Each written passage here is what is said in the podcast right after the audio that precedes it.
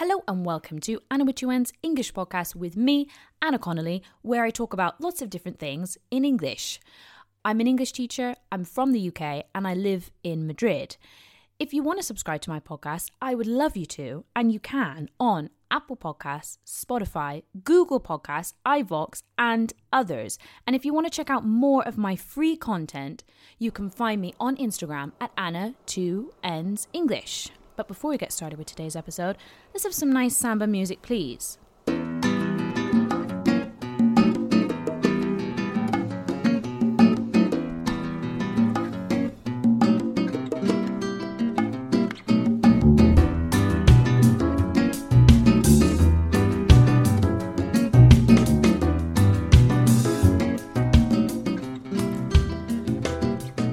Right, now before we get into things today, I'm going to be talking about presentation vocabulary. I'm going to give, be giving you a few pieces of presentation vocabulary that you can use for your introductions, the middle section of your presentation, and also your conclusion. But before we do that, I just want to tell you about something that you might be interested in, which is a masterclass. this is what happened, guys, when you're recording. I'm going to keep it rolling. I'm going to keep it rolling. Next week, much better. Next week, I'm doing a masterclass, a webinar about how to deliver fantastic presentations in English.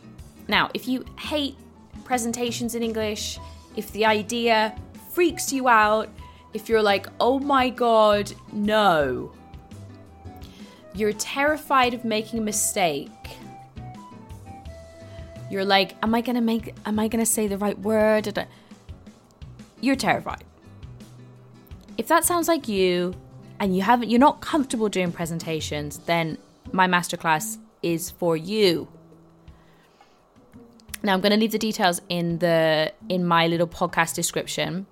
The webinar, the masterclass, the masterclass webinar is going to be only for newsletter subscribers. So if you want to come and get your invite, sign up to my newsletter where I'm going to be giving you more valuable content as well. You'll be the first to know about new things and you will receive your invite. So go to my the little description of the podcast. If not, go over to my Instagram and you can also find the link there. And I'm very excited to see you and I'm looking forward to sharing my tips and advice for how you can give great presentations. Fantastic presentations. Anyway, let's move on. Presentation vocabulary. What are the common pitfalls that people make? Pitfalls is mistake well, the biggest one is they don't use any. Now, maybe I should be clearer. I'm talking about presentation vocabulary, things like how do you introduce a topic? How do you move to a different topic? How do you conclude? Because there's certain little phrases and things that we use in English when we're constructing a presentation, and they're quite commonly used. So the biggest pitfall is just not using any and at all. Okay, so you just start speaking and you kind of just drift through your points and then you just kind of finish. Not really the look we want to go for, especially in a professional environment, especially if we're trying to make a good impression. We really want to make sure that we get our meaning across. We need a bit of structure, we need a bit of flow. Other common pitfall, pit, pit, pitfalls. What's wrong with me today? Keep it rolling. What's wrong with me today? Other common pitfalls. People try to overcomplicate it. You're not trying to impress anybody. If you're not confident, keep it simple. If you have more practice and you feel more confident, play around a little bit, use some different types of vocabulary, try and challenge yourself. But if you're still in the beginning phases of getting used to doing presentations in English, like a lot of people, Keep it simple. Keep it simple and repeat the ones that work. There's a lot of beauty in repetition, guys. A lot of beauty in repetition. Stick to the things that you know, and once you feel comfortable with those, then start playing around with different vocabulary. I think this is because quite a lot of students they they it's kind of counterintuitive because they always want to know new vocab. Like that's the definition of learning a vocabulary like new vocab, sophisticated vocab. I want to express myself better. And it's true. As you get more advanced, as you get more um, well advanced, you, you want to be able to express yourself with fancy words and big words. But there's a lot to be said for just being able to communicate your message simply and clearly. And those are some of the best presentations that I've seen from students. Simple, clear, with a few key pieces of vocabulary that they've practiced and prepared in advance. So let's have a look. Anyway, I'll shut up. Well, I'm not going to shut up, but I'm going to tell you about the vocabulary rather than me going on a rant Let's start with the introduction. We're going to say IMC, a little acronym that I've created. Introduction, middle, conclusion. Very advanced acronym, of course, very sophisticated. IMC, introduction. So we're going to imagine that we're to introduce ourselves, you know. Imagine we're doing a we're doing a we're doing a presentation over Zoom, okay? Very normal now. We're doing it over Zoom, not not face to face, which is even better because you can have notes and everything. It's great.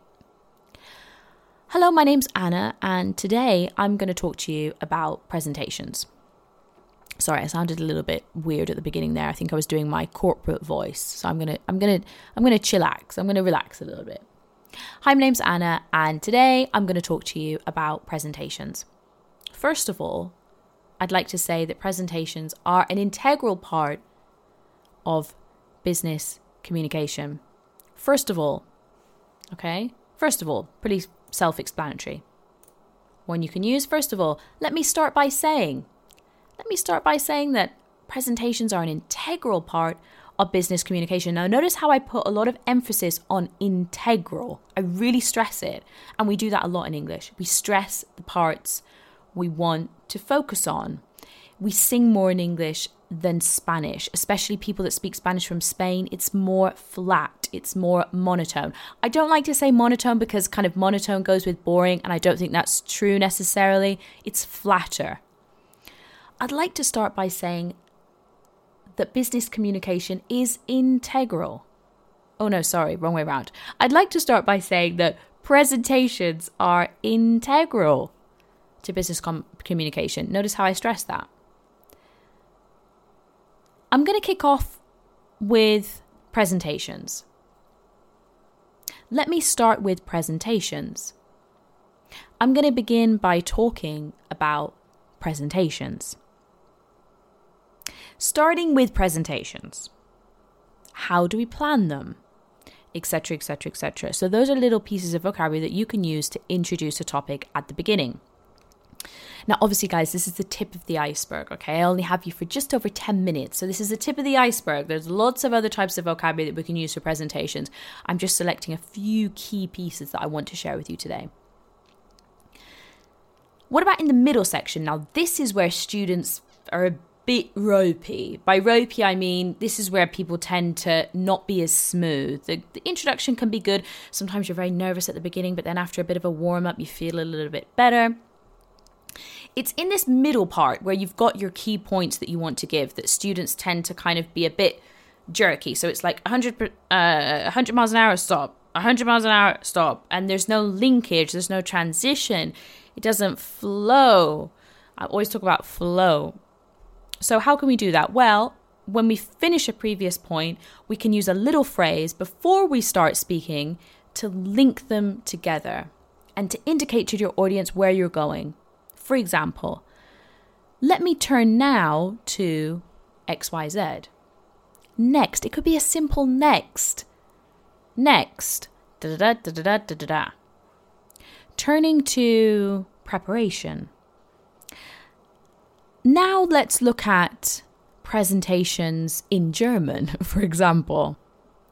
Now I'd like to discuss how to work on your intonation. Now, all of these things I'm using as examples, guys, the, the bit after the vocab. That brings me to how can you improve your presentations? Now we'll move on. Let me turn to next. Now I'd like to discuss. Let's move on. You'll see how a lot of these are with let's. Let's move on. Let's let's look at this.